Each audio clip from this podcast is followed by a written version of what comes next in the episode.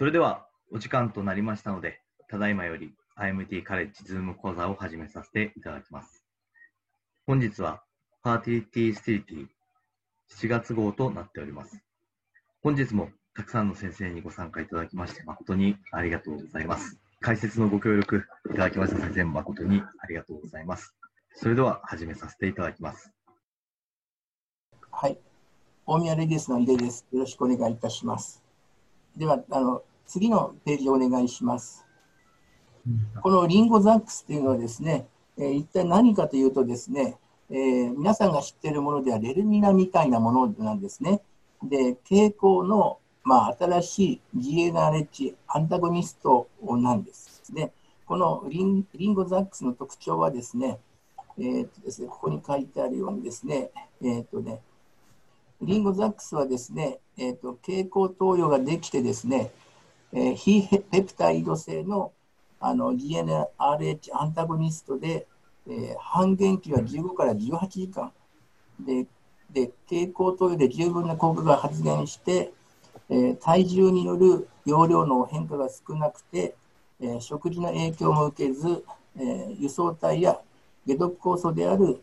シトクローム ピーよんごーまる の影響を受けないという性質を持っているというものです。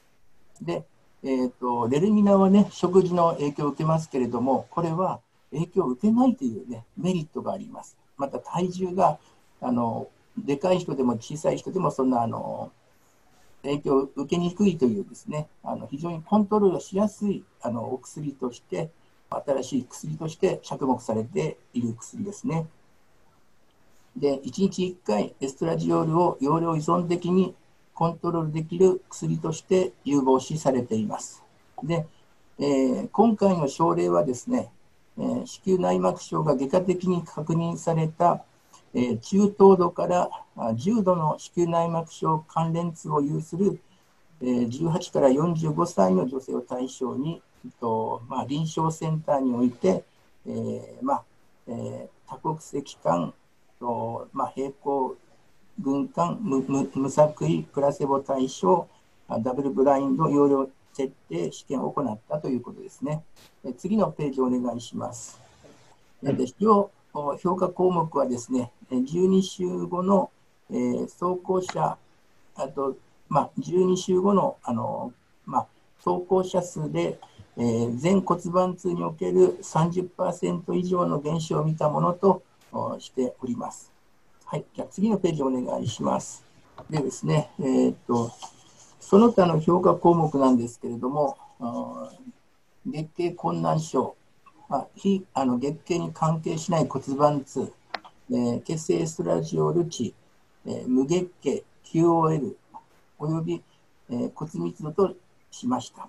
で、えー、じゅうにしゅうめの全骨盤痛に対するえー、走行の割合はですね、後で表でおしめあの示しますけれども、えー、プラセボ群に比べて ななじゅうごミリグラム 群で有意に高く、まあ、プラセボ群が さんじゅうよんてんごパーセント という抑制、えー、効果に対してですね、えー、ななじゅうごミリ群では ろくじゅういってんごパーセント、えー、ひゃくミリグラム 投与群では ごじゅうろくてんよんパーセント、ちょっと下がってます。で にひゃくミリグラム 群でも ごじゅうろくてんさんパーセント という効果で結果であったと、えー、でこれ見るとですね ななじゅうごミリグラム 群があのこれではまあ一番いいんですけれども有意差はなかったということです。で同様のパターンは月経困難症および月経と無関係な骨盤痛でも、えー、認められたということです。で効果はにじゅうよんしゅうめに今維持または増強されたということが書いてありました。えーと、血清エストラジオールはですね、えー、もちろんそのアンタゴニストですから抑制されて、えー、キューオーエル は改善してですね、えー、無月経の割合はあ結論的にはですね、えーまあ、増加してにじゅうよんしゅうめの平均骨密の減少、特に脊椎での、あのー、減少はですね、まあ、ごじゅうミリおよび ななじゅうごミリグラム で いちパーセント 未満であって、にひゃくミリグラム で にてんろくパーセント まで下がったということですね。で、また大腿骨頸部とえー、トータルヒップの骨密度は同様のパターンを示したということです。じゃあ、あのその内容をですね、あの表で具体的に見ていきたいと思います。で、その前にですね、えー、なんでこの、このような研究がされたかというのをちょっと述べるの忘れちゃったんですけれども、えー、この研究はですね、バルビエリ、バルビエリっていうんですかね、そういう人たちがですね、エストロゲンを強く抑制しなくても子宮内膜症の治療ができるという仮説に基づいているということです。で、これらの、その、まあ、あのエストロゲンをですね、過度に抑制すると骨粗しょう症とかですね、えー、そのこの表に載ってあるようにですね、あの脂質のですね、コレステロールの値が変化したりですね、あのそういう変化が出てきますので、適度な抑制がいいというふうなことで、こういう研究を行ったということです。で、これはですね、プラセボ、これとリンゴザックスを ごじゅうミリグラム、で、こっちはフィックスドーズの ななじゅうごミリグラム、これは反応依存性に ななじゅうごミリグラム をこう規定した、ね。この ななじゅうごミリグラム っていうその、ティットレイテッドドーズっていうんですけれども、ね、これはなかなか難しい言葉ででしてですね、これは結局はですね、反応を見ながら投与量を決定する方法を使ったということですね。で、じゅうに週まで ななじゅうごミリグラム の容量で、えーとえー、抑制してですね、でそれじゅうに週以降はよん週とはち週のエストラジオールの平均値がですね、えー、にじゅうピコグラム未満の場合はですね、ごじゅうミリグラム に減らして、でにじゅう女性ホルモンがですね、にじゅうからごじゅうピコグラムの場合はですね、ななじゅうごミリグラム で同量で維持されたというふうな分ですね。で、あとあのずっとにじゅうよん週まで ひゃくミリグラム 抑制された分で、にひゃくミリグラム で、えーとまあ、抑制された分で、えー、評価あの、まあ、正常的にはですね、えーまあ、いいとして、まあ、いろんな、ねえー、と評価項目が、ペインスコアがですね、ここに オーピーピー ってあるんですけれども、これはですね、オーバーオールペルビックペイン、ね、全骨盤痛ですね。で、ディーワイエス はディスメノレア、月経困難症、えー、エヌエムピーピー は、まあノンメンストラルペルビックペインの略で、まあえーまあ、非月経性の、まあ、痛み、骨盤痛ですね。で、あと、あとその他にですね、まあ、あのディスパレニアとかですね、ディスセリア、性交障害とかですね、そういうのも評価項目に検討されています。血中の脂質もですね、これはあの、えー、検討されておりますが、特にきれいに整ったデータでですね、えー、もう問題はコントロールと、えー、比較してですね、問題ないかなと思います。次のページをお願いします。で、これがですね、こちらがですね、オーバーオールペルビックペイン、ね、全骨盤痛の表です。で、これがじゅうに週の時点でのその骨盤痛が各投与量でどうなったかというのを教えてくれます。ね、で、えー、これがじゅうに週で全骨盤痛がですね、メインアウトカムでですね、プラセーボは さんじゅうよんてんごパーセント 抑制されたんですけども、まあ、ななじゅうごミリグラム ぐらいまでですね、えーとまああの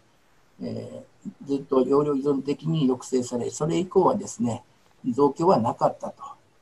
えー、改善はなかったと、ね、ですなわち、この表を見るとですね、ななじゅうごミリグラム が一番いいんじゃないかなという表ですね、投与量としてはですね。で、あとにじゅうよん週時点ではですね、その後どうなったかというと、ななじゅうごミリグラム のフィクストドーズの場合は ななじゅうてんはちミリグラム、ね、で、ななじゅうごミリグラム の容量依存性にですね、反応量を決めていったエストラジオールの値でですね、減らしたり増やしたりした場合はですね、ちょっと下がってですね、でも有意差はなくてですね、で にひゃくミリグラム の時はですね、えーまあえー、最も痛みがですね、抑制されたということです。で、えー、次のですね、えー、こちらの方はですね、これはですね、月経困難症、ディスメノレアですね、すいません。月経困難症の患者さんで、月経困難症はですね、えー、ごじゅうミリ、ななじゅうごミリ、えーとまあえーとまあ、ななじゅうごミリまでいくとですね、えー、増加量あの、月経困難症の改善度がね、あのまああまりと良くなくて、大体これで飽和してくると、じゅうにしゅうまではですね。で、にじゅうよんしゅうになってくると、えーと、容量依存的にですね、この痛みはですね、あ、これか、えーと、容量依存的にですね、痛みはですね、こういうふうに、あの、まあ、きれいにですね、あの、抑制されているということでね、えー、まあ、多く使えばですね、えーと、月経困難症は改善したということですね。で、えーと、これは、非骨盤、非月経の骨盤痛ですね。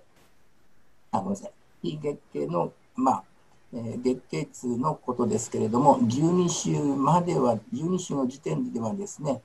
えっと、まあ、ななじゅうごミリグラム までですね、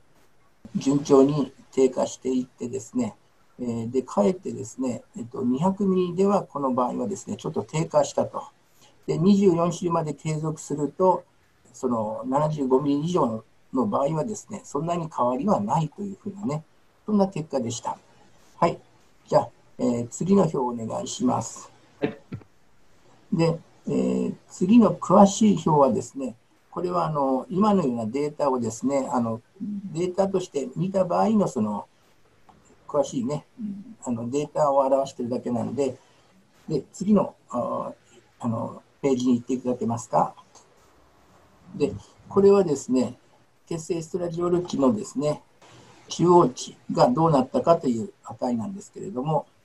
えーと、ごじゅうミリグラム、ななじゅうごミリグラム、ななじゅうごミリグラム の容量依存性の投与、あと ひゃくミリグラム、えー、それぞれですね、えー、その時はにじゅうからろくじゅうミリグラム のエストラジオルの値にですね、範囲に収まっていてですね、まあ、過度な抑制はなかったと。で、えー、にひゃくミリグラム だと、やはりですね、よんしゅうからですね、えー、女性ホルモンは、あー、ね、えー、じゅうミリグラム ぐらいに抑制されていたということですね。で、まあ、ごじゅうから、まあ、ちょっとごじゅうミリだと、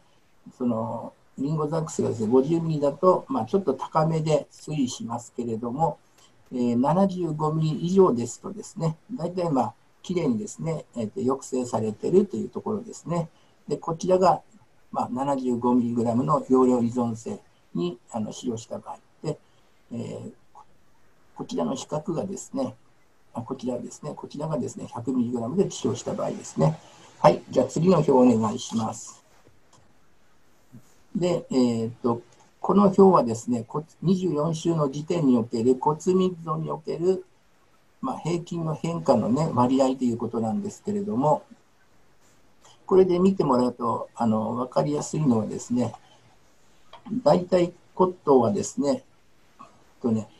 ごじゅうミリとかななじゅうごミリではですね、まあそうですね、あの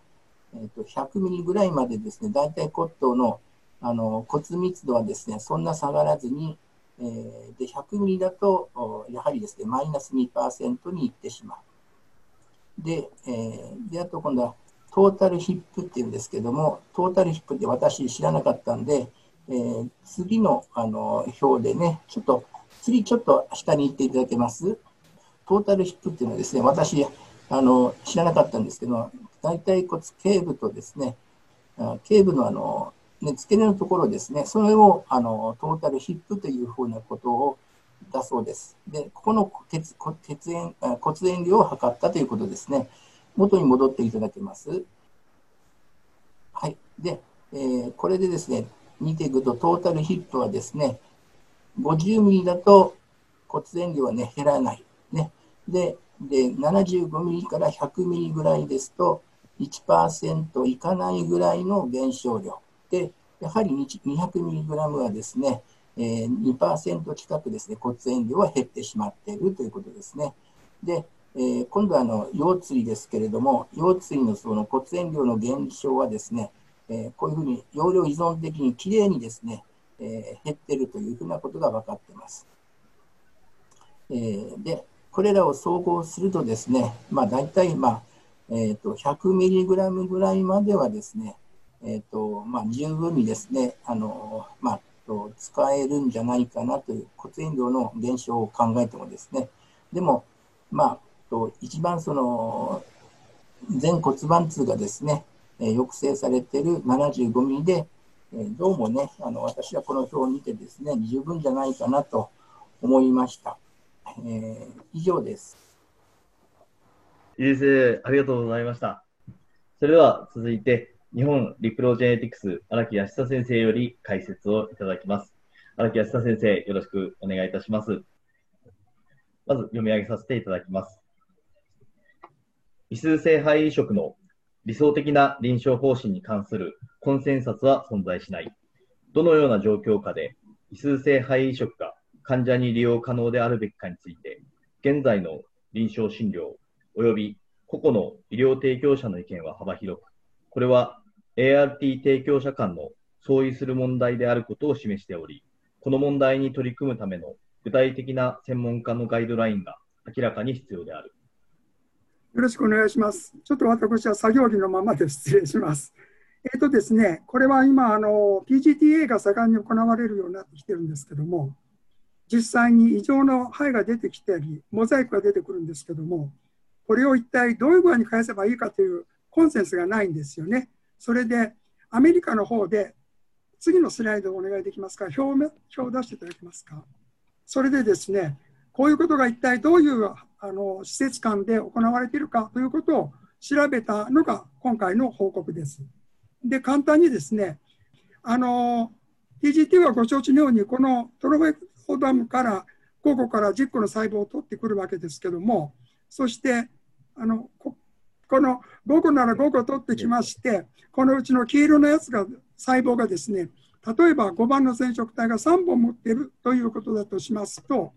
このごこのうちいっこの細胞が異常ということになりますよね。そうするとこの染色体の量からしますと にじゅっパーセント 以上ということになりますので、その時には通常ですとこのラインにお父さんお母さんのふたつのゲノムが並ぶようにできているんですけども、その異常の分だけ多ければ多くこう出てくる、こういうようなことを見ているんです。それでですね、さんぼんになりますとこれは完全にトリソミー、下に来ればモノソミーというような、こういう表現しています。それでこの異常はもちろんですけども、モザイクといっているのがこれを戻していいのだろうかどうだろうかというのがいつも議論になっているところです。それじゃあ次お願いします。で、結局ですね、そのモザイクとか言ってるのは、この正常が全部ならばそれでいいんですけども、この途中に異常なのも一緒に取ってくるわけですから、これが混ざっているのがモザイクということです。このモザイクの量が、この割合からしますと、はちじゅっパーセント 以上あれば、これはもう異常、トリソミーな、トリソミーだという具合に決めてるんです。したがって、モザイクは現在のところ、いろいろ考えはありますけども、にじゅうから、まあ、はちじゅうの間を大体モザイクと考えて、こちらへ来れば来るほど異常だなという具合にまあ考えているわけです。それじゃあ次の表をお願いします。そういう背景がありましてね、それであのアンケートを取ったというわけです。大体今アメリカではさんびゃくほど施設があって、そのうちのこれラボディレクターが答えてくれたのは、えーとですね、この中でそれほど多くないんですよ。よんじゅうはちにん。ですので じゅうよんパーセント、じゅうごパーセント ぐらいのラボディレクターの考えです。それからエンブリオストはですね、日本でいうエンブリオストはさんぜんにんぐらい、にせんごひゃく、ろっぴゃくにんいるんですけども、正確に言いますと、この時にせんさんびゃくきゅうじゅうさんにんですが、そのうちでですね、回答してくれたのがね、にひゃくじゅうににん、わずかのまあ、あー きゅうパーセント ほどですけど、その人たちの意見だというふうにまず考えなくちゃいけません。で、その人たちがどういうふうに考えているかということです。まず一つは、施設においてそういう異常が出たときにガイドラインがあるかないかということですけども、ガイドラインがあるないはこのぐらいの比率になります。それで背景は、背景を見ますとクリニックのプライベートの方がやっぱり多いんですね。日本でもそうでしょうけども多い。それからひゃく周期、治療がひゃく周期以上のところの方が答え出してくれた方が多いということになります。それからアメリカの施設は大体まあ、等しいあちこちでやられている、そういうところの背景の施設であります。それじゃあ次お願いします。それでその背景の中で答えてくれた人たちはどういう人が入っていたかということをあの背景を説明します。場所はですね、アメリカの場所は、まあ、等しくありますけども、女性が圧倒的に多い、あ圧倒的にまあろく割はその答えてくれた人のろく割、それからこれはですね、働いている人の方の年齢を示したものですけども、よんじゅっさいからごじゅっさい、ごじゅっさいからろくじゅっさいの人です。ですから考えてみますと、アメリカなんか職業についてあの専門家になったらかなり長くやっているということになりますよね。そういう人たちです。それから常にアメリカのデータは人種が問題になりますので、そのあの人種のことが出ますけども、この白人の方が働いている人たちの方で多いということになります。それでですね、そのラボディレクターなりの、これラボディレクターの方ですから、ラボディレクターの方ではですね、えっとですね、患者さんにあ会って、それを自分たちが専属に仕事しているのは約ろく割、それから、まあ、兼業、患者さんに接するけども兼業の人はこのぐらい、それから患者さんに会うけどもほとんど、まあ、あの下の働きをしているというのはこのぐらいの割合で働いているようです。それから向こうでいうところの、あのエンドクロドロジストは大体お医者さんですけども、内科のお医者さんも含まれてますけども、そのお医者さんたちがよん割弱、それからエンブリオスのディレクター、それから、まあ、あ兼業しているような人、それがこのぐらいの割合、それで働いている人たち、先ほど申し上げましたけども、じゅうごねん以上働いている人が圧倒的に多いようです。ですので、この職についてかなりあの専門家で働いているという人たちのあの意見だということになると思います。じゃあ次お願いします。それで中身なんですけども、最初にまず異数性というのは先ほどのように検査をして、モザイクではなくて、これは完全にじゅうはちばんならじゅうはちばんがトリソミーであります、あるいはひとつ少ないモノソミーでありますというような異常の範囲が出てきたときに、ここに述べられていますけども、それをどういう具合に考えているかなというわけです、提供する側は。で、赤い、この赤い色をですね、それはまあ絶対ダメだよという、これはダメだと。まあいいじゃないかなと。OK だと、そういう卵を戻してもですよという人たちの色分けがこうしてあります。こう見ますとですね、やっぱりあのご割からろく割近くは、あやっぱりあ戻しちゃだめだなという具合に考えているということになりますよね。だけども不思議なんですけども、にじゅう不思議でないかもしれませんが、にじゅういちばんとかあのターナーですよね、X を。この人については、やっぱりダメだという人は、むしろ他の異常よりかも少ない。だからこれも社会的な背景があるかと思います。まあ、異常のことについては、卵の肺については、移植することについては、このような。じゃあ次お願いします。次はですね、あの異常ではなくてですね、いわゆるですね、あモザイクです。モザイクの場合にですね、その戻すときに絶対ダメじゃなくて、今度はですね、戻してもいいよという人たちがどのぐらいいるかというの、これはですね、ここに書きました。例えばトリソミーのにじゅういちばん、じゅうはちばん、こういう異常のあるものの完全な異常ではなくて、先ほど申し上げたモザイクの状態のものです。そういうモザイクのものについて、それでは移植をすることをどういうふうに考えているかということです。この赤いのはですね、戻しちゃあんまりよろしくないなと思っているというの、そうするとよん割からご割は大体そう考えているんですね。それからこれはもうあの一番グリーンのですけども、グリーンはよくわからないと考えている人は じゅうごパーセント ぐらいいるというわけです。で、ダメいいなと、この程度はいいなと言ったけれども、実はここの色分けがしてあるのはそのモザイクの量なんです。こちらへ来れば来るほどモザイクの量が多い、すなわち異常に多い方とがこうなら少ない方から並べてあります並べてありますけども、それはやっぱり異常になってくればいいと言っても、それはあんまり良くないというふうに考えているのが実情のようです。例えばにじゅういちばんを あ, あんまり 戻, 戻しちゃダメだなというんじゃなくて、戻してもいいなというものの、ななじゅうきゅうパーセント、約はちわりぐらいのモザイクであれば、もう ななパーセント ぐらいしかあアグリーする人はいないというようなことも出てました。ですので、モザイクもその程度によって、あのいいとか悪い、戻していいとかいいとかいうのは、それはいろんな条件があります。それなので、ガイドラインがないもんですから、この報告の結論は、ガイドラインを作らなくちゃいけないと。それから、その患者さんが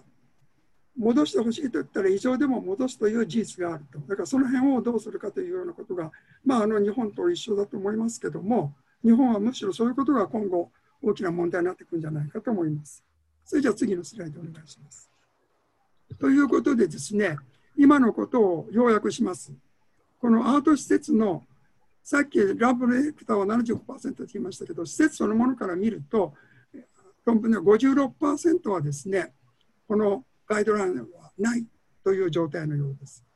まあ、日本だって本当合ってないようですよね、まだまだこれですから。それから よんじゅうさんパーセント の施設はですね、患者さんが望めば移植するかもしれないと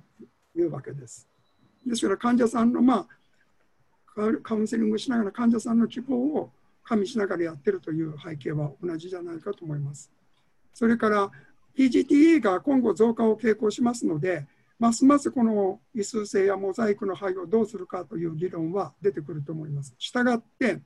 異常の配を戻す前に、モザイクも含めてですけども、遺伝カウンセリングが必要になってきて、専門的なガイドラインが必要ではないだろうかというのが、この論文の趣旨でした。以上です。先生、ありがとうございました。それでは続いて、こちらの論文を解説いただきます。ピーエルシー ゼータ分析は、その後の人為的卵子活性化治療に対する患者の適格性を決定するための有用な診断ツールである。それでは先生、よろしくお願いいたします。はい、あのこれはあの臨床で先生方はおやりのことなんですけども、卵のいわゆる受精がうまくいかなかったときに人為的な卵子活性をことについて、あのこれはイギリスの論文なんですけども、イギリスでは、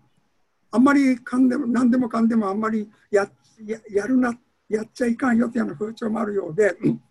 あのそういう人為的な時のにはどういうことを基準にしてやればいいかということが背景にあって行ったものです。じゃあ次お願いします。次お願いします。こ今書かれていることはあの後で口で言います。その卵子活性のことをちょっと簡単にあのご承知のことですけども、これ卵だとします。卵でこれイ卵腔がありまして、まあ、精子がこう入ってきます。育児の場合だったらこう入ってくるわけですが、その時の卵子の活性というその定義なんですけども、あの精子が入ってきますと、ここから精子、精子のファクターを出してきて、昔はオシリンだと考えられてましたけども、それはもう全く否定されてて、今、ピーエルシー ゼータというのが最も最有力候補の卵子を活性化するものだと考えられています。それでその活性因子が入りますと、複雑なちょっとカスケードがありますけど、イノシトール酸リン酸というものを介して、ここの小胞体の中にあるカルシウムを、カルシウムイオンをたくさん外に放り出すと、そのカルシウムが、カルシウムイオンが卵の染色体はこの状態の時にはまだにばい体ですけども、そこに働いて、半分にして、その半分を外に放り出す。これがすなわち第二極体ですよね。で、このような形にして受精に司る。この一連のことを大体卵子の活性化と呼んでいると思います。したがって卵子の活性化する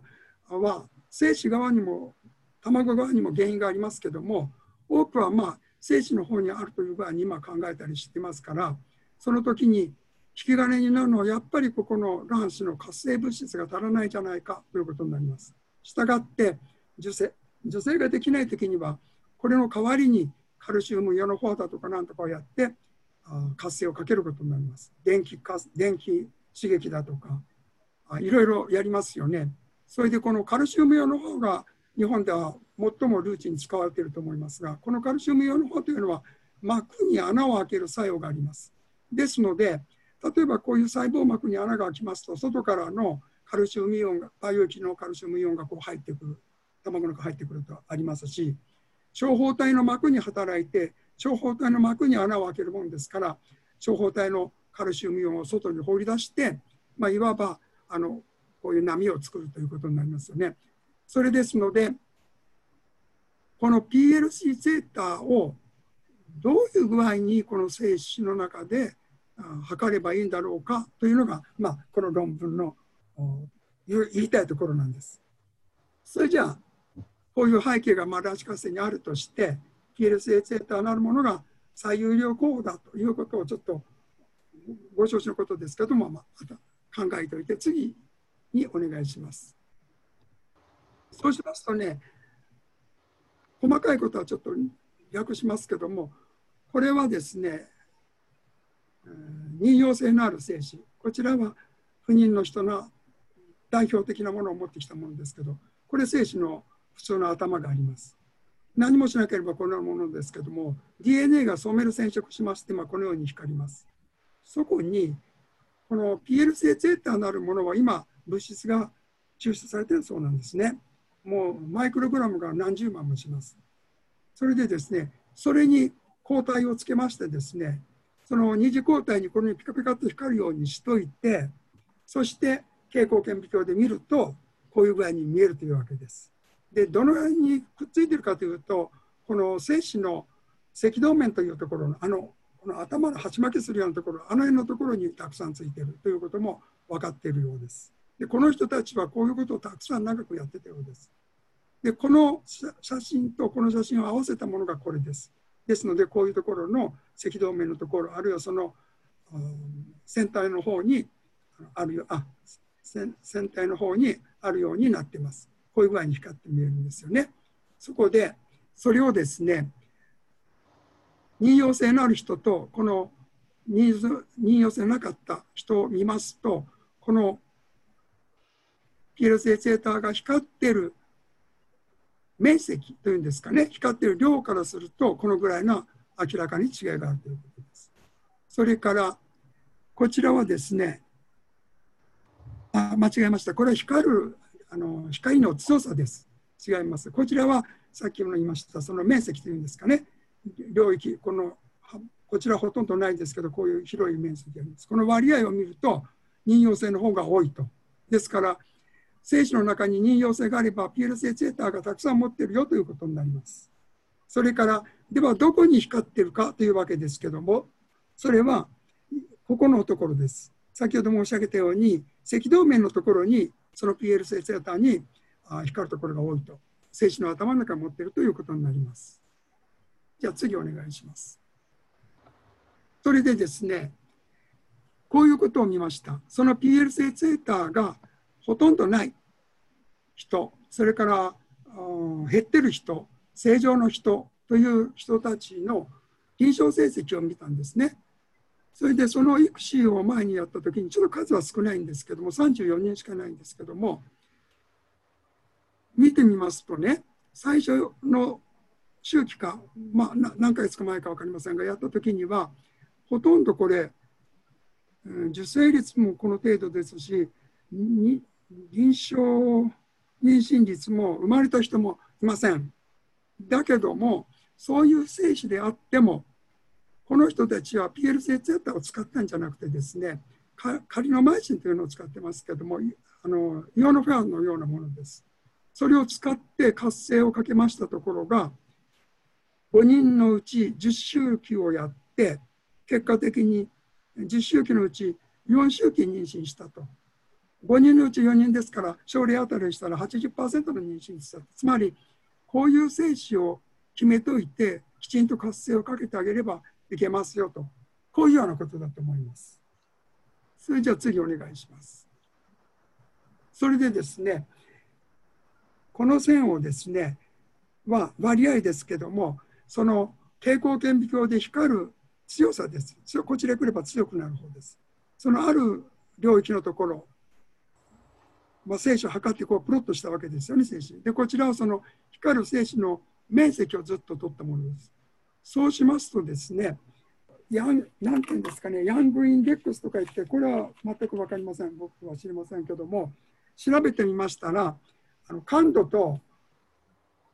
感度とそういう、そういう得意度みたいなところの接点みたいなところのところをエンドポイントにして決める方法だそうです。そうしますとですね、ここのある点、ここで適度のところの じゅうごてんろく というこの線と、それからこの面積のところの ななじゅういちパーセント のところがちょうどクロスができるんだそうです。そうするとこのよん面が分かれて、結局、結局のところですね、その光る量も少なくて面積も少ないこのグループにあると、それは受精をしないグループだったと、こういうわけです。それで先ほどのご例はここ、ここ、ここにある人たちのものでした。したがってここにあるのはですね、あのグローブドスパーミアといったり、そういう奇形の多いようなのがここに来ているようです。ですので、彼らが言うには、あ、彼女が彼か知りませんけども、あのこの研究者たちが言うには、この闇雲にやるんではなくて、最初に受精率の悪い人には精子をこのような形で検査をして、ここに来たものは、それは積極的にきちんと人為的な活性をすればいいんじゃないかと、こういう話でした。これが論文の趣旨です。そしてそれじゃったらですね、最初からカルシウムイオン法なんかで穴を開けてなんかしないで、ピーエルシー セーターそのものが源になるんだから、それを放り込めばいいんじゃないかということになりますよね。でマウスにはあるんですけども、人ではまだないんですよ。で、先ほど言いましたように、非常に効果の良いこともあるかもしれません。それで、この人たちはリコンビナントの ピーエルシー セーターを作っているということですから、やがてどのぐらいの濃度をかけて入れてやればいいのかなといって、イクシーの精子と一緒にそれを入れて、活性の悪い人には活性をするというような話になっていくかもしれません。これがあのこの論文の内容でした。それでですね、その人たちが言うにはさっき言いましたように、闇雲にするんではなくて、この ピーエルシー セーター発生、これ自分たちがこう知られたもんだから、あの非常にあの主張しているんですよ。だけども、平行顕微鏡があるわけじゃないし、本当、どこでもできませんよね。けれども、まあ、そういう具合にして、調べて、それこの先ほどのような分布を書いてみて、活性かけてやらんといかんようなのには活性をかけて、生まれればそれでいいし、生まれなかったら、またそれに再チャレンジしてくると、こういうストラテジーを提案しますと、こういうような話でした。じゃあ次お願いします。それで結論ですけども、結局、ピーエルシー セーターという解析することは、あ闇雲にあるわけじゃなくて人為的な卵子活性が必要な精子か否かを見分けるために有用な臨床的検査になりますよと、そういうことをあの主張しておりました。以上です。荒木泰久先生、ありがとうございました。それではあの浅田レディースクリニック浅田先生より続いて解説頂戴いたします。テキストのじゅうろくページの論文になります。卵巣予備能の低下を伴う若年患者は、許容可能な妊娠の転機を有し、正常卵巣予備能の若年患者と比較して、生化学的妊娠、妊娠喪失、多胎生児出産及び異常な周産期の転機は、同様のリスクを有することが判明した。ありがとうございます。えー、とこの論文、ファーティリティ・ストラテジーの、まあ、こういう表紙、表紙というか、こういう論文です。えー、と題が、Perinatal outcome in young patients with diminished ovarian reserve undergoing assisted reproductive technology というもので、えー、あの中国ですね、中国の論文です。だから最初からちょっと当てになるのかなと思いながら読んでましたが、ここにウーハンと書いてあるんですけど、ウーハンは多分武漢じゃないかなと思うんですが、あウーハンウイルスとか最近言ってますよねというところで余談でした。それで、えー、これがあの、えー、と最初のサマリーですね。で、ここをちゃんと訳してあのいただきまして、卵巣予備能が低下した若い患者における異常な周産期の転機のリスクを検討すると。で、この中国の病院の病院内の生殖医療センターで、えー、レトロスペクティブになコホート研究を行ったと。ということで、にせんじゅうろくねんいちがつからにせんじゅうきゅうねんいちがつに新鮮配色だけです。新鮮配色周期のためのアートを受けたごせんろっぴゃくよんじゅうきゅう名のさんじゅうごさい以下若い患者を対象としたということで、患者を非卵巣予備能低下群、予備能が低下してない群ごせんにひゃくきゅうじゅうごめいと、予備能が低下した群、えー、さんびゃくごじゅうよんめいのにぐんに分けたと。で、主要な評価項目は、えー、単体政治出産の産科的合併症及びネガティブな出産の転機、これを目的に調べたということで、えーと、マテリアルメソッドがこのようにありまして、で、ちょっと画素が悪くて見にくいんですが、えーと、ディミニッシング、あ、ディミニッシュとオバリアンリザーブということで、クライテリア、ディーオーアール のクライテリアが、えーと、少なくともこの エービーシーみっ つのうちのふたつを満たすもの。ひとつは エーエムエイチ が いってんいち ナノグラムパーミリリッター以下。もうひとつが エーエフシー、アントラルフォリクルカウントの豊穣卵胞数がななこ以下。それから、あとは、あの、ピーオーアール のファクターズと。これは、えーと、プアオバリアンリザーブと。そういうもので、まあ、えーと、手術をしたとか、えーと、月経周期が短くなったとか、えー、体外受精やってさんこ以下しか卵が取れなかったとか、そういうものですね。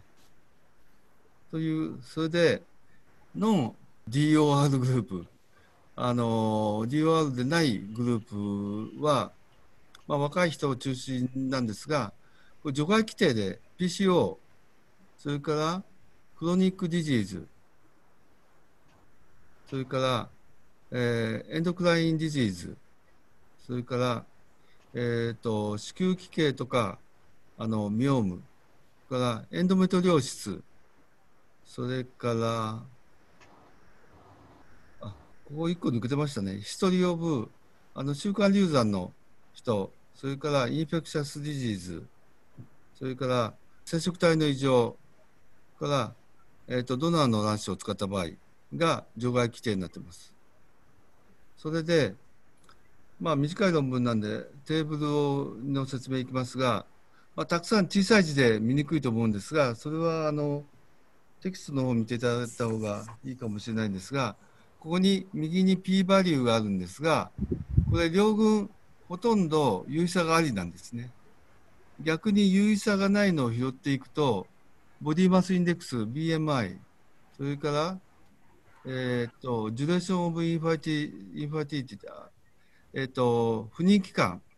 それから不妊の診断、それから、えっと、ケミカルプレグナンシーですね、化学妊娠の、それからプレグナンシーロス、えっと、流産というところは差がなかったということで、まあ、この結論の方でまた出てきますが、えっと、これは同じようなことをオズレーシオで見たやつですね。それで、ここで差がないのが、あ、化学妊娠ですね。それから、えっと、流産。それから、えっと、多胎の頻度。それから、卵子の成熟率。それから、えっと、受精率。正常受精率。それから、えっと、胚の利用率は差がなかったということで、差があったのは、もちろんクリニカル妊娠率、それから、えっと、生児獲得率、それから単体の生まれる率というところ、今緑のと、緑じゃない、青のところが、もちろん差があったというところですね。それから、もちろん採卵数も大きく差があったというところです。それで、えっと、単体に限って、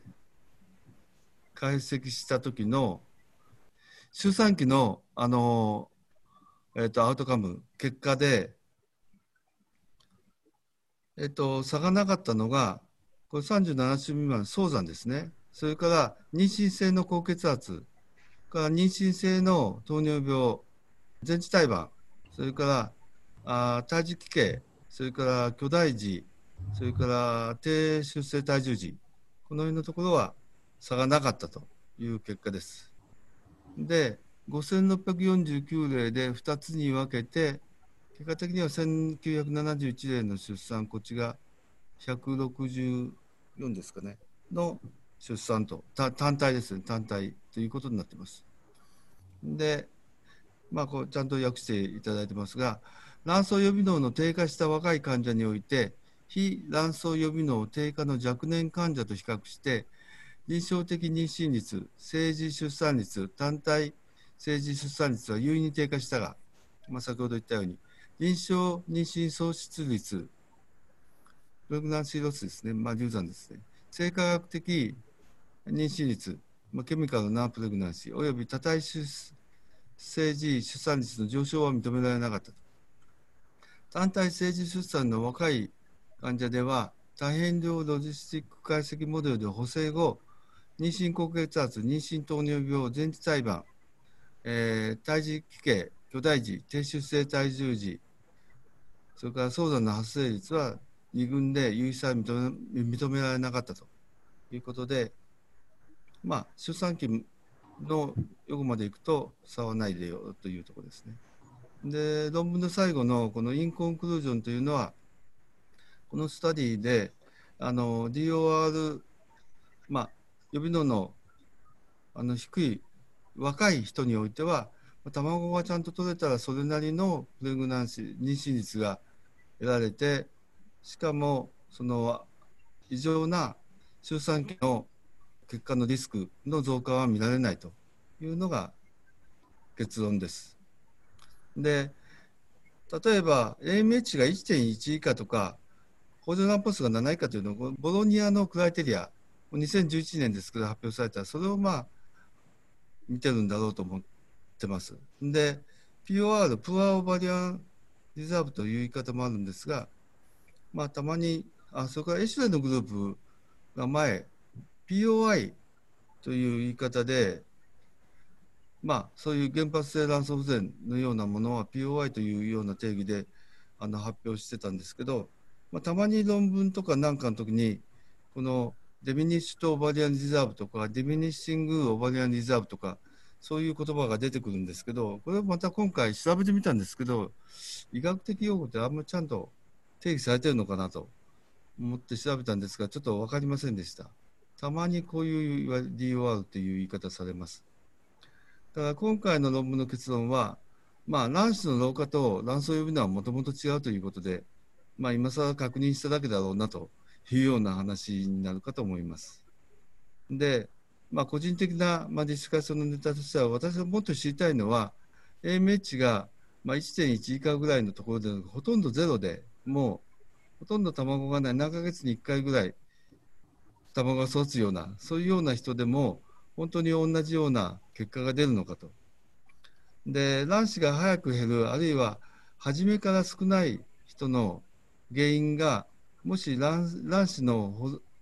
存機能、卵巣の卵子の保存機能が悪いということがあれば、それは卵子の老化と少しはリンクしているのではないかなというふうに思ってますが、今回は除外されてますから、子宮内膜症の人は予備能が低いことはありますし、それから、まあ、わずかですけど、まあ、うちでにかいぐらい調べてますけど、ギリギリ有意差があるかないかですけど、やっぱり卵子の、あのちょっと質が悪いんじゃないかなということを感じてるんで、まあ、その辺が、まあ、これから私が知りたいことですけど、まあ、これは、まあ、レトロスペクティブに見ただけの論文です。ということで、私の発表は終わりにしたいと思います。浅田先生、ありがとうございました。続きまして、こちら、馬場先生に解説いただきます論文になります。読み上げさせていただきます。本研究は、妊娠前、妊娠中、および分娩後の期間におけるターナー症候群に特化した妊娠の学際的管理の重要性を明らかにした。それでは、馬場先生、よろしくお願いいたします。よろしくお願いいたします。はい、えっ、ー、と、これですね、あの、えっ、ー、と、梶井先生のあの、えー、染色体異常を見つけたらから、あの、えっ、ー、と、引っ張ってきたものですけども、あの、ざっくりと説明させていただきます。えっ、ー、と、ターナー症候群はご存知の通り、あの、えっ、ー、と、よんじゅうごエックス ですね。で、えーと、低身長とか、あとはあの心臓の血管系の奇形とかですね、あとはあの、えーと、我々に関わるところでいくと卵巣機能不全というのが問題になるあの疾患でして、でただあの、原発性無月経じゃないあのケースもありまして、表現系にはかなり幅があるようです。ですので、えーと、大人になってから見つかるようなケースがあったりとか、あの論文にあったのでは、あのうんと兄弟でしたかね、でが出産して、それで、あうんと兄弟があの診断されて、それからあの、えーと、本人が後から分かったというケースもあるようです。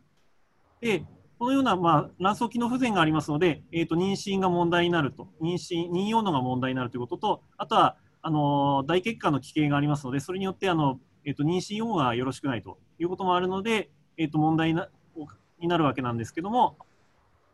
あ、聞こえてますか？大丈夫ですか？はい、聞こえております。はいはい、えーと、ただあの、えーと、卵母細胞に関してはですね、多くが よんじゅうろくエックスエックス だという報告があるものですから、あの実際にあの卵子があった場合には、あの よんじゅうごエックス じゃなくて よんじゅうろくエックスエックス で、まあ、妊娠の可能性が出てくるということで、その場合の問題点なんですけども、まあ、ここにざっくり書いてますが、えーと、早発卵巣機能不全が起こる、あの原発性無月経じゃないけども、早い段階でなくなる卵巣機能がなくなるようなケースだと、あの未受精卵子をあらかじめ凍結保存するとか、卵巣組織を凍結保存するなど の, あの作戦がありますし、あとは場合によっては、まあ、ドネーションという手もあるのかなというのがあります。あとは、えーと、低身長がありますので、まあ、分娩障害が起こりやすいということで、まあ、それに関しては帝王切開術で回避することができるかと思います。あと、えーと、問題なのはこの妊娠中の合併症であの大動脈の破裂解離ですね。こちらの方があの致命傷になりうるので、えーと、過去の報告なんかによると死亡率が にパーセント くらいあるんじゃないかというふうに言われてますので、ここら辺にもあの特別な注意を払う必要がある疾患であります。あとはあの流産が多いというのが言われてますが、これがあの、えー、と自分の卵子だけではなくて、えー、とドネーションの場合でも、えー、と起こるので、どうやらその卵母細胞自体の問題だけではなくて、えー、と子宮側の要素とかも関係しているのではないかというふうに言われています。まあ、その他、早産児が多かったりとか、オーツー比で にてんきゅうばいとか、周数に比較して小さい子ですね、が、えー、と よんてんごばい多いというような報告なんかも言われています。でそんなバックグラウンド、頭の中にバックグラウンドを置いていただいた上で、ちょっとあの本題に戻りたいと思うんですけども、ちょっと最初の方に戻っていただくこと可能ですか。あ、これですね。えーと、今回の研究では、えーと、ひゃくごじゅうろくれいのターナー症候群に関して、えーと、レトロスペクティブに見ている研究になります。で患者さんの中央値が大体さんじゅうにさいぐらいで、えーと、当然ながら よんじゅうごエックス の症例のほかにも、あのモザイクのようなですね、症例に関してもにじゅうさんめいいたということになります。でえー、とこの表なんですけど、ちょっと分かりにくいところがあるんですが、ここですね、にじゅうごにんが、えー、と出産してます、えーと。何人というのは別にしてですね、にじゅうごにん出産です。で、えー、とそのうちのじゅうはちれいが、えー、と自然の妊娠で出産に至ってます、これですね。で、えー、とにじゅういちれいが、えー、と自然妊娠してるんですけど、結局じゅうはちにんが出産に至っているので、まあ、ほとんどの例は最終的には出産にこぎつけられるのかなと。で、その中でもじゅうはちにん妊娠した中で、えー、と出産数総数としてはさんじゅうななにん生まれているという、えー、とデータです。で一方で、オーサイトドネーションによる アイブイエフ ですね、が、えー、とじゅうよんれいで試みられているんですけども、そのうちななれいがあの出産に至っていると、ななにんが出産に至って、そのななにんの総数がきゅうにんの子供という内容です。あとの、まあ、細かいところはこんなことやってるんだなという感じでさらっと流していただいていいんじゃないかなというふうに思います。で次いいですか、お願いします。で先ほどあの、えー、とターナー症候群あの、えー、と表現系に幅があるのでその大人になってから見つかったりするケースなんかもというふうにお伝えしましたが、えー、とこれがですね、えー、と自然に妊娠に至ったケースとそうでないものとかですねの、えー、と比較なんですが、まあ、当然のことながら自然に妊娠できたケースっていうのはあの表現系が軽症であるのであの他のグループに比べますと、えー、と診断にが発覚した年齢ですね、診断に至った年齢っていうのがあのかなりあの 先, 先に進んでからですね成長してから診断されているというのがこの違いに表ので見た時の違いですね。あともう一つ注目するところとしては、えー、とここのところですね、えー、とカリオタイプ、あの染色体の表現、あのあれ型ですね、が、えー、と よんじゅうろくエックス の、よんじゅうごエックス のトゥルーモノソミーのものが、えー、と じゅういってんいちパーセント で、他のグループに比べると少ないんですよね。まあ、ここはちょっとあれなんですけども、ここ、ここに比べると少ないということで、おそらくあのモザイクのタイプの方が、えーと、卵巣機能があの後まで残るケースが多いので、そのせいで自然に排卵が起こって妊娠に至るということなんでしょうねというのがこの表から見て取れます。で、えーと、当然ながら自然に、えーと、処刑が始まるケースは、まあ、前例そうでなければあの自分の卵子で妊娠ができるわけがないので当たり前なんですけど、他のグループに比べると明らかに差がありますということなので、えーと、ターナー症候群において、えーと、自然妊娠の可能性が期待できるというのは、この診断が遅いということと、あとは、えーとまあ、自然に、えーと、月経が発来すると、初経が発来するということと、あとは、えーと、モザイクのタイプということが要因になるのかなというのが書かれております。で、次にいいですか。で、えーと、ここのところはですね、えーと、僕もちょっと正直見ててですね、よく分からなかったというのが正直なところなんですけど、自然に妊娠した方々の中でもよんれいぐらいですし、あとはあのオーサイトドネーションで アイブイエフ やろうと思ったと、妊娠したしたいにかかわらず、えーと、リスクファクターが事前にですね、妊娠中、あの危険なものが、えーと、このくらいの症例でいましたよということなんですけど、結果的にじゃあ、あの妊娠中の合併症、結構あったのかっていうと、あの死亡例がなくてですね、あの乖離、乖離によるような死亡例 にパーセント ぐらいあの報告であると言われてるんですけど、今回のレトロスペクティブな研究ではいなかったということで、思ったよりもあの妊娠成績は悪くないんじゃないかなということを言いたいのかなと個人的には思いました。えーと、次お願いします。で、あとはですね、これに関してはですね、妊娠経過中、妊娠してないにかかわらず、経年変化であの大動脈の径がですね、だんだんだんだん拡張していくっていうのが一般的らしいんですね、ターナー症候群の場合。で、特に妊娠の場合にはそれが加速されるという話だったんですけど、まあ、こんな感じでアオルタのすぐ弁の直上のところですね、あとは上行大動脈のところ、あの妊娠前と妊娠後で比較すると、大体のケースが右肩上がり、つまりは径がだんだんだんだん開いていって、リスクにな、乖離とかのリスクが出てきますよっていう話です。まあ、これもあまり細かく見る必要はないのかなと思いますので、ざっくりと、えーと、あの通り過ぎていいんじゃないかなと思います。で、次お願いします。で、あとはすみません、あの喋ることがあんまりなかったんで、打足でちょっとあの付け足したんですけども、不育症なんかの症例で、あの末梢血の染色体検査をやった場合に、えーと、X 染色体がいっこですね、なくなって、よんじゅうごエックス の細胞というのがですね、あの生理的に出てきますよと。なのでえーと、大体年齢によってこう違うんですけども、末梢血のリンパ球、こんだけの細胞数調べたときに、大体よんじゅっさいだったら、あ、このくらい出るんだねと、パーセンテージとして出るんだねと。だからこれよりも下回っている場合には、単なる生理現象ですし、これよりも上だとすると生理現象ではないので、あれ、もしかしたらモザイクなのかな、本物のモザイクかなというような判断材料になります。これもあの梶井先生のところからあの持ってきた表になりますので、あのご参考にしていただければと思います。以上です。すみません、駆け足ですみませんでした。馬場先生、ありがとうございました。それでは続きまして、えー、岡本ウーマンズクリニック、岡本先生、解説いただきます。はい、えっと、私がいただいた演題はですね、デイろくとデイななの、えー、凍結肺、あの内膜の上にビトリフィノ胚盤胞を保存胚を移植したときにどうなのかということなんですね。ただどんなに読んでもですね、この人たちの目的というのがちょっとなんか割愛されたような不明さがあります。で、私の方で勝手に予想して、えー、ちょっとつけあの私の解釈を付け加えたいと思います。はい、それでは エイチアールティー 周期においてプロゲステロン投与のなのかめと比較したむいかめのウォーミング肺胚盤胞移植は同様の生児出産率が得られた。デイろく胚盤胞のサブグループ解析では、プロゲステロン投与むいかめに凍結融解肺移植を実施した場合、優位に高い流産率が認められた。それでは岡本先生、よろしくお願いいたします。あのすみません、先まして。えっと、じゃあ始めさせてもらいますけども、あの何のこと言ってるんだというのが読む前のあの感想でした。それで読み進むうちに現在の背景としましては受精卵側と着床の内膜側とのディスカッションがかなり高まってきてまして、もっとはっきり言いますと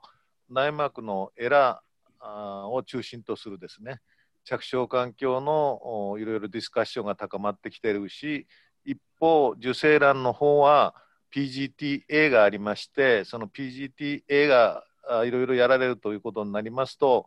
いわゆる流産とか、それからまあ妊娠しにくいとかいう場合と、その背景にまああの不育症とか、えー、習慣性流産とかがあって、まあ、日本でもいよいよそれにあの始まったわけですけども、それが始まったわけですけども、そういった場合にはこの研究は少しそのなんか意味があるのかなという感じがしてきました。で、私自体はあの一応その ピージーティーエー をですね始めるにあたって、まあ、こういう内膜の着床環境のことまであの目を広げますとね、まあ、あの法理手と受け手の関係がますます複雑化するから、ちょっとしばらくはそっちは見ないでおこうと思ってたんですけど、この論文をあの今度機会をいただきまして読んでましたら、ちょうどそのエラーのこととかその着床環境が今背景として世界中で非常に関心が高まってるんですね。それは多分その、えっと、胚盤胞移植の時のその胚の質というか、まあ、遺伝的なものを非常に磨いていけば妊娠率が上がるのか、それともその着床環境の方を出迎える側を磨き上げれば妊娠率が上がるんだろうかという、そこの点が、まあ、この論文も一つのその、あの、その線上に乗る報告かと解釈いたしました。はい、そしたら次をお願いします。あのか非常に簡単な論文です、結論はですね。それでそのどうしてしたかということが、まあ、私がちょっと知らないだけかもしれませんけども、ちょっとあのアートはあまりされてない方のこともあってですね、ちょっと私なりにたどっていったスペキュレーションをちょっと申し上げます。まずあの私たちがですね、体外受精でその胚盤胞培養を行った場合、まあ、荒木先生から解説してもらった方がいいのかもしれませんけども、デイファイブの時にですね、えー、もうちょっとしたら胚盤胞になるんだけどなというのが当然出てきます。そうするとそれに情けをかけてですね、培養それを培養士が延長しますと、えー、いわゆるその回収し、えー、その培養むいかめの胚盤胞っていうのが手に入ります。ですからこの演者はデイシックスのブラストシストっていうのに注目してですね、えー、読み進めます中でちょっと邪魔になることは そのそこのところの混乱でした。ですからデイファイブの胚盤胞、デイシックスの胚盤胞というふたつの、えー、種類の胚盤胞、要するにデイシックスというのは発育が遅いということですよね。ですから それそのディスカッションとその内膜の方のデイファイブ、デイシックス、デイセブンというのが話がごちゃごちゃに入ってきますので非常に読みにくかったんですけど、そこを抑えるとすんなり読めました。で、えー、要するにそのここの論文の一番根幹となるところはですね、その発育がちょっと悪いデイシックスの、えー、胚盤胞をですね、その エイチアールティー で、えー、いつ戻すかと、そこにつきます。で、えー、今あのー妊娠率を上げようということで世界の流れがセグメンテーションって、もう教科書にも大あの一つの一章を占めるぐらいの、えー、ことが、まあ、あのキーワードとしてセグメンテーションというのがありますけれども、うちもやってるし皆さんやってらっしゃると思いますけども、卵取りの周期と配色の周期を分けて胚盤胞の単一胚盤胞を移植するということが日本のそのガイドラインに一番一致するわけですから、まあ、そういうふうにするには私の場合はジーエヌエイチ アンタゴニスト、アゴニスト法で、それで、えー、たくさんの卵を取って、特に ピーシーオー とかですね、それを成熟させて、えー、そこで取って、私はあの卵巣過剰刺激症候群に、まあ、新レトロゾール法とつけてるんですけども、ちょっとその、あのか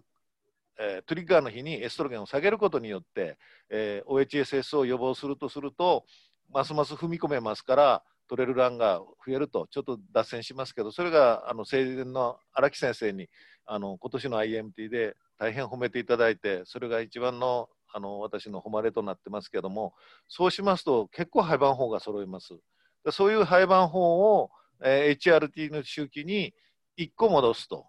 いうことがうちのプロトコルになってるんですけども、この論文ではですね、残念ながらにこ戻しになってます。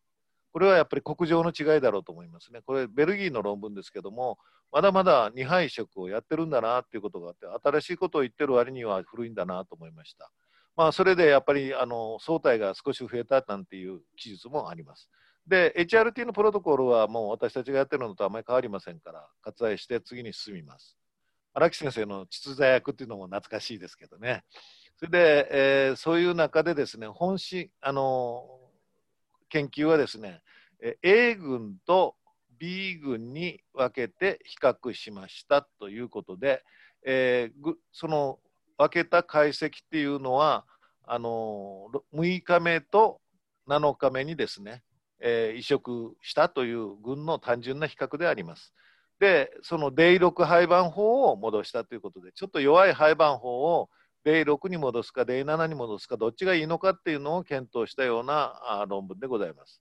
で、えー、そのややこしいそのプロゲステロン補充は、まあ、ピあのエラをやってる先生はもうなんだと言われるかもしれませんけども、 エルエイチ プラスいちにちとか エルエイチ プラスににちとかいうのがやっぱりこれに相当するわけですけど、実際はそのプロゲステロンに切り替えるときにですね、プロゲステロンいちにち投与を早めるわけですね。そうすると自動的にその配色の日があプロゲステロンのむいかめだなのかめだということになるわけです。で、あの内膜の詳しい先生はですね、えー、そのいつか アイエムティー の昼ご飯の時にちょっと私気になって尋ねたことあるんですけど、プロゲステロンを始めた日をいちにちとするのか、プロゲステロンを始めた翌日をいちにちにするのかっていうのが私ちょっとあの迷ってた時があって、皆さんに聞きましたらですね、まあそのいちにちめに数えるこのような方法の方が多かったんですけど、ある先生は翌日からいちにちと数えてるということですから、それはもう デイろく に戻してるということになるわけですよね。そしてもっと細かく言えば、朝からプロゲステロンを始めるか、夜からプロゲステロンを最初をですね飲み始めるかによって自動的にそこはズレが生じるわけですよ。ですからそこのところがまだあの曖昧なわけですね、それぞれの施設では。ですからそれをデイご でも戻すか デイなな で戻すかっていうのも、これをまた参考にして考えようかなと思ったけども、今は頭の中は ピージーティーエー でいっぱいなんで、あんま横道にそれたくないなという意識から始めました。ところがですね、今背景としてちょっと余談ですけども、その今日の先生の論文が出ましたけども、 ピージーティー の A のそのブラストっていいますか、それを戻したときに、デイご、デイろく、デイなな、どこで戻した方がいいんじゃないかなっていうのが、今、国際的なテーマになってきてますね。まあ、あの興味がある方は、今日の先生の論文もすでに出てますので、それをご覧になったらと思います。途中下車が多くてすみませんが、さらに進んできますけども、まあ、そういうことでですね、デイろくまで育てた胚盤法を、デイろくの内膜、あるいはデイななの内膜のどっちに戻した方がいいのかという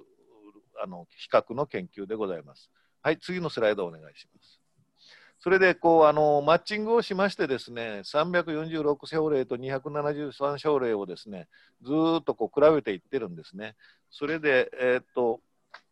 まあ、そのとにかく合わせた中で、えー、妊娠率とか着床率を、あのー、見てみようということで、ほとんどそのマッチングで一緒になってるんですけども、まあ、つ次 の, あのこれはもうそういう出だしのスライドですから、あんま面白くないですから次のスライドにしてください。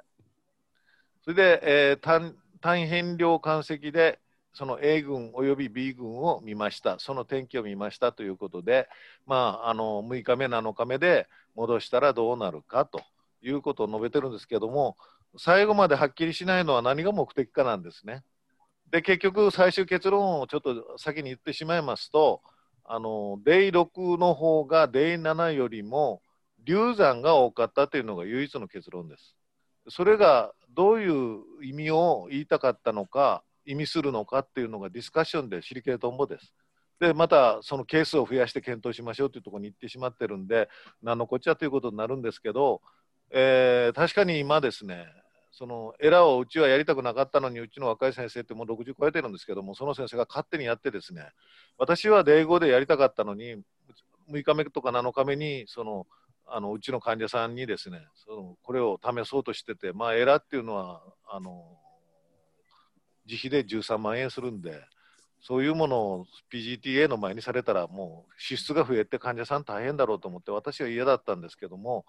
でも今文献考察をこの論文からあ機会として見ていきますと、非常にディスカッションで盛り上がってるみたいですね。ですから、ピージー、あの今日の先生の結論の方がこれのように面白いから言いますと、もう ピージーティーエー でユープロイドをデイろくで戻した方がいいんじゃないかという人たちが今増えてきてるっていうのが、この論文からさらにこう発展して考えると、ああそういうもんかと思って、私もちょっと内膜のことないらしくにしてましたけども、世界のトレンドはそっちの方に向かってると。でそのことについてはあの名古屋で、えー、東口先生が昌平高専であの昌平講演でですね、えー、あれは解説と一緒になってごめんなさいね、えー、それで、えー、古い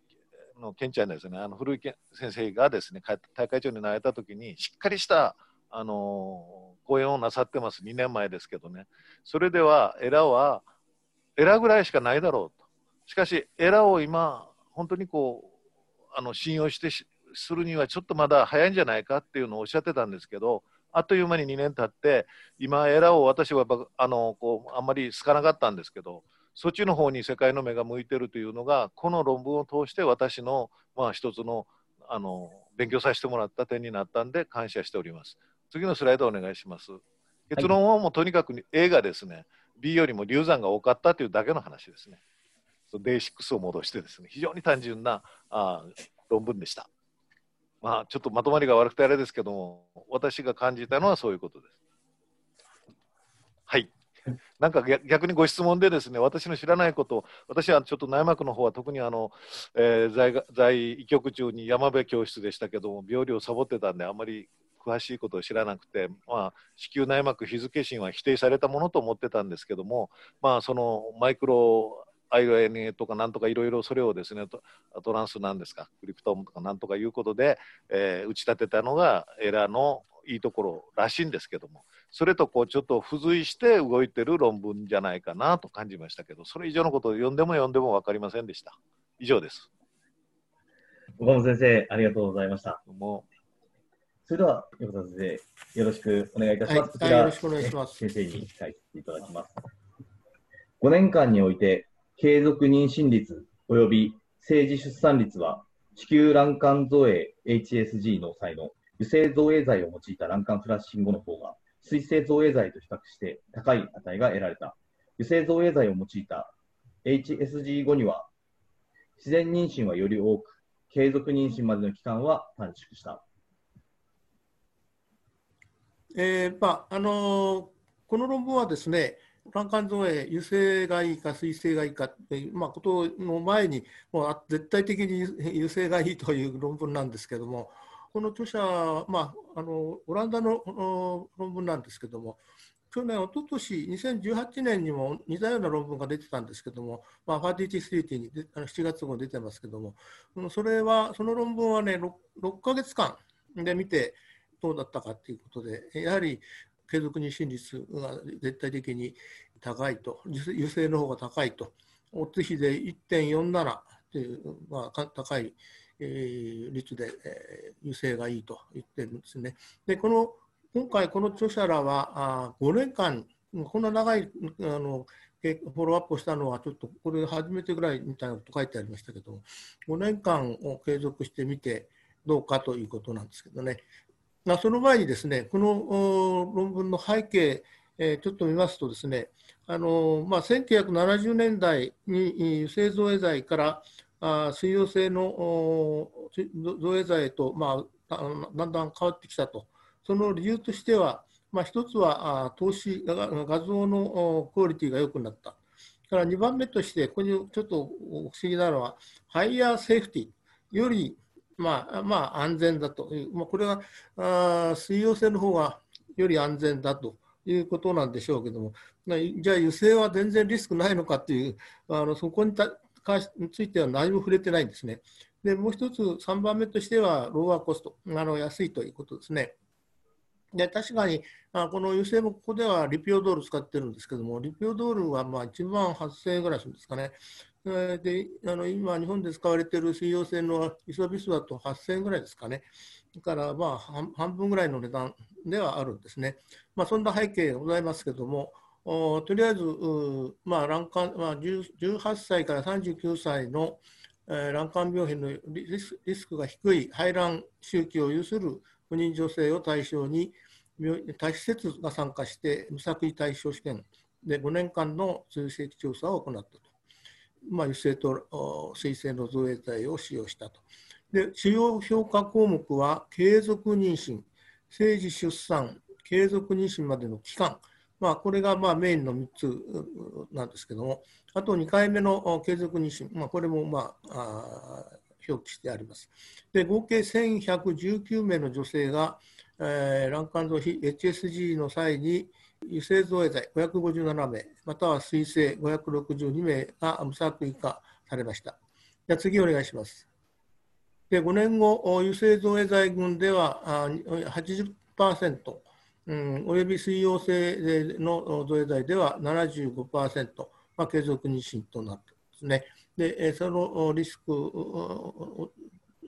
レアティブリスクは いってんゼロなな、また、油性造影剤群において ななじゅうよんてんはちパーセント、水溶性の造影剤群において ろくじゅうななてんさんパーセント が生児出産に至っておりまして、これもまあ相対リスク いってんいちいち という結果であった。から油性造影剤群では よんじゅういってんいちパーセント が、また水溶性造影剤、造影剤群では さんじゅうよんてんななパーセント が自然妊娠に至り、その相対リスクは いってんいちはち、これもまあ有意差があったわけですね。で、継続妊娠までの期間は、水溶性造影剤群の じゅうさんてんななかげつと比べ、油性造影剤群においては じゅってんゼロかげつと優位に短縮して、そのハザード比は いってんにじゅうご という結果が得られました。だから、にかいめの継続妊娠の発生に、今、差異は認められなかったと。まあ、このあのあの荒木先生のスタッフの方が訳していただいたので、まあ、大体これで全部網羅されてるんで、とあえてその、そのほかお話しすることはそんなにないですけど、次、スライド、またお願いします。これちょっと小さいんであれなんですけどね、いわゆる自然妊娠、あの妊娠治療しないで妊娠した分とか、アイユーアイ、から アイユーアイ をろっかいやってダメだった場合は、アイブイエフ、あるいは アイシーエスアイ に移行した場合、ケース。あるいは最初から アイブイエフ、あるいは アイシーエスアイ のケース、まあ、こういうふうに分けられております。じゃあ次お願いします。はい、で、えー、まあ、オンゴーイン、まあ、継続妊娠率が、あまあ、先ほどお話しましたように はちじゅっパーセント、で水性が、あ油性が はちじゅっパーセント、あ水性が ななじゅうごパーセント になりますね。あと、まあ、そのまた中で、えー、自然妊娠が よんじゅういってんいちパーセント で油性で、水性は さんじゅうよんてんななパーセント、まあ、いずれも有意差がありますね、えー、P バリュー。からトータルノン アイブイエフ でももちろん れいてんゼロご 有意差があって、油性がいいと、えー、いうことですね。からあ生児獲得率、生産率も れいてんゼロろく、まあ、これも油性が圧倒的にいいということですね。ただし、ミスキャリージ、流産とか外妊とか多体妊娠に関しては有意差はなかったということでございます。で、この著者はですね、まあ、全くその先ほどもお話しましたけども、まあ、日本では今その、ほとんどが水性、水溶性の造影剤に変わってきて、やっぱり油性のはちょっと濃度が、血中濃度が上がってくるんで、えーまあ、母親も高濃度が過多になったり、時に潜在性の甲状腺機能低下症が起きるんじゃないかとか、まあ、いろんなことを、うんまあ、発表があるんで、えー、ほとんど、えー、水溶性に変わってきていると思うんですが、まあ、この著者ら、著者というよりも、私は外国の論文で、この日本人、日本で言っているような、まあ、油性の造影剤はリスクがあると、あの人に対してリスクがあるという論文はあんまり見たことないんで、まあ、この著者も全く絶対に油性が妊娠率高いんで、絶対にこれにするべきだという結論なんですね。まあ、その辺をまあ、できたら皆さんあのちょっとディスカッションしてみたいところなんですが、えーまあ、例えば日本のデータではですね、まあ、こんなのがありました。あ油性、えー、用途含有造影剤、まあ、これはあのこ、うん、国立成 育, 成育医療センターのおー、えー、原田さん先生って先生の発表なんですけども、まあ、ちょっと古いで、うん、論文なんですけども、油性用途含有造影剤による、えー、卵管造影が母体と胎児、新生児の用途代謝、甲状腺機能に与える影響について検討した。甲状腺疾患の既往のない女性ろくめいでは エイチエスジー 後に甲状腺機能低下症傾向を示し、高濃度、高濃度溶度被曝露がじゅうにしゅう以上継続することが示された。で、エイチエスジー 後の妊娠にじゅうきゅうれいの検討では、検査後にねん以内の分娩で ろくじゅうにパーセント の時に最大血溶度濃度がごじゅうマイクログラムパーリッター以上を示した。で、時に明らかな甲状腺機能低下症を認めなかったってですね。で、えー、油性用途含有造影剤による エイチエスジー では、母体胎児系に高濃度、溶度、曝露を受けるが、その甲状腺機能への影響は一定ではなく、出産後の児の運動発達への長期影響も含め、さらなる検討が必要であるということで、結論はまだはっきりしないということなんですね。で、これもちょっと古い論文で、もし先生方の中で、最近の論文で、やっぱり、えー、絶対油性はいけないというあの考えをお持ちの先生がいましたら、また教えていただきたいなと思っております。で、あとはこの、なぜ油性がいいかということがですね、いろんな人の言ってることがいっぱい書いてあるんですけども、まあ、その中で一つ面白かったのは、溶度がその細菌の増殖を抑えるという作用がある。だから、まあ、そういう論文もあるらしいですね。それからあとはもちろんそういう粘液中、あるいは卵管の中の、えー、ちょっとゴミみたいなものが押し出されてきれいになると、まあ、そういうような論文もあるんですけども、まあ、あとは、まあ、大したことは書いてなかったんですけども。まあ、私のから以上でございます。岩田先生、ありがとうございました。それではですね、お時間となりましたので、一旦こちらで、あのー、締めさせていただければと思います。本日、ご協力、解説いただきました先生方、本当にありがとうございました。お忙しい中、ご準備いただいて、本当にありがとうございます。